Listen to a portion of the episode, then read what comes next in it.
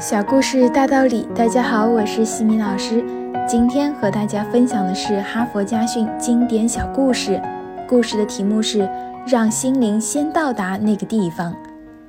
美国西部的一个乡村，有一位清贫的农家少年。每当闲暇的时间，他总要拿出祖父在他八岁那年送他的生日礼物——一幅已被摩挲的卷边的世界地图。他年轻的目光一遍遍游览着地图上标注的城市，飘逸的思绪亦随之纵横驰骋，渴望抵达的翅膀在幻想的风景中自由翱翔。十五岁那年，这位少年写下了他气势不凡的计划，一生的志愿：要到达尼罗河、亚马逊河和刚果河探险，要登上珠穆朗玛峰。乞力马扎罗山和麦金利峰，驾驭大象、骆驼、鸵鸟和野马，探访马可·波罗和亚历山大一世走过的道路，主演一部人猿泰山那样的电影，驾驶飞行器起飞降落，读完莎士比亚、柏拉图和亚里士多德的著作，谱一部乐曲，写一本书，拥有一项发明专利。给非洲的孩子筹集一百万美元捐款，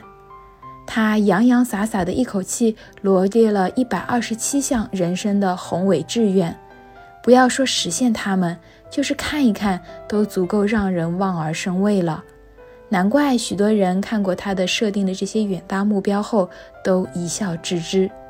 所有人都认为那不过是一个孩子天真的梦想而已。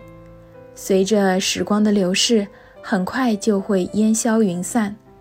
然而少年的心却被他那庞大的一生的志愿鼓荡得风帆尽起。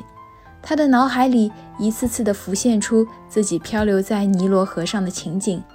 梦中一次次闪现他登上乞力马扎罗山顶峰的豪迈，甚至在放牧归来的路上，他也会沉浸在与那些著名人物交流的遐想之中。没错。他全部的心思都已被自己一生的志愿紧紧地牵引着，并让他从此开始了将梦想转变为现实的漫漫征程。毫无疑问，那是一场壮丽的人生跋涉，也是一场异常艰难、简直无法想象的人生之旅。他一路豪情壮志，一路风霜雪雨。硬是把一个个近乎空想的夙愿变成了一个个活生生的现实，他也因此一次次地品味到了搏击与成功的喜悦。四十四年后，他终于实现了一生中的志愿中的一百零六个愿望。他就是上个世纪著名的探险家约翰·戈达德。当有人惊讶地追问他，是凭着怎样的力量，把那么多艰辛都踩在了脚下，把那么多的险境都变成了攀登的基石？他微笑着如此回答：“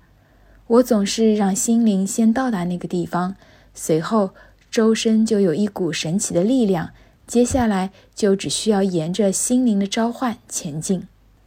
哈佛箴言：让心灵先到达那个地方。约翰·戈达德道出了一个令人深思的哲理：在人生的旅途上，能够最终领略美妙风景的，必然是那些强烈渴望登临并为之不懈跋涉的追求者。是心灵的渴望开阔了求索的视野，是心灵的飞翔催动了奋进的脚步，是心灵的富有孕育了生命的奇迹。一句话，欲创造人生的辉煌，需首先让心灵辉煌起来。让我们记住一个并不著名的诗人的著名诗句：在目光无法抵达的地方，我们拥有心灵。今天的分享就到这里。如果你喜欢这个小故事，欢迎在评论区给到反馈意见，